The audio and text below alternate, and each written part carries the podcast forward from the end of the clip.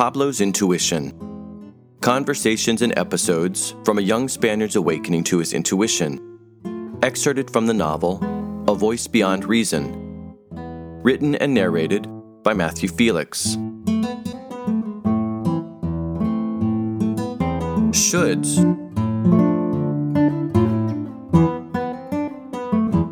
Although the house was empty, there were enough clues about to suggest its owner was somewhere nearby. An open door beckoned anyone to come and go as they pleased. An unseen radio chattered away to no one in particular. A glass of water was either half full or half empty, depending upon the disposition of the beholder. Pablo followed the sound of metal scraping stone until he discovered a modest structure just over the crest of what quickly became the literal edge of Victor's land, plummeting into the valley below like a falcon in free fall. The old man was going in and out of the shed with small shovelfuls of rubble, which he dumped into a wheelbarrow waiting outside. I didn't know there was another building on your land, Pablo remarked. You can't see it from the house, Victor concurred, more dirt falling with a gravelly thud atop the accumulating pile. A billow of dust shot up into the air, a mushroom cloud spouting a powdery barrage of ashen spores. So, tell me more about that new job. I don't actually have one yet, but my dad's friend owns a construction company. I think I'm going to talk to him to see if he has anything. Unable to get a read on what Victor thought, since although he vaguely acknowledged the comment, he didn't pause from his work, Pablo continued. I feel like I should be figuring something out, he added, hoping to elicit more of a response. Careful, my boy, Victor warned, looking Pablo square in the eyes. Often what you should do is one of the worst things you possibly could do. What do you mean? Pablo questioned, caught off guard by what seemed a paradoxical warning against doing the right thing.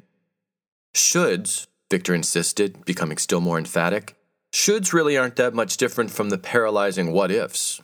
The only difference is that while what ifs stop you dead in your tracks, should send you airing down somebody else's.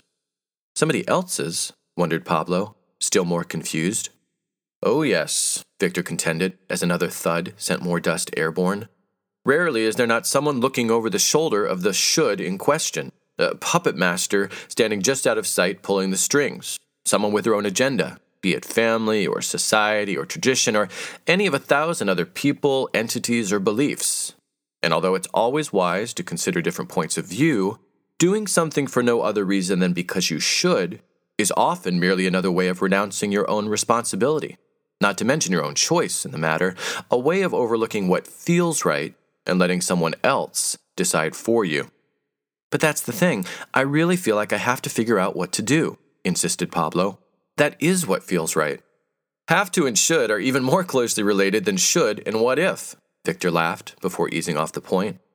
But Pablo, what I'm really getting at is that it's only been a few days since you found out, hasn't it? Yeah, I know. Why the urgency? Before you decide to completely reverse course, what about giving yourself some time to clear your head so you don't make a rash decision you later regret?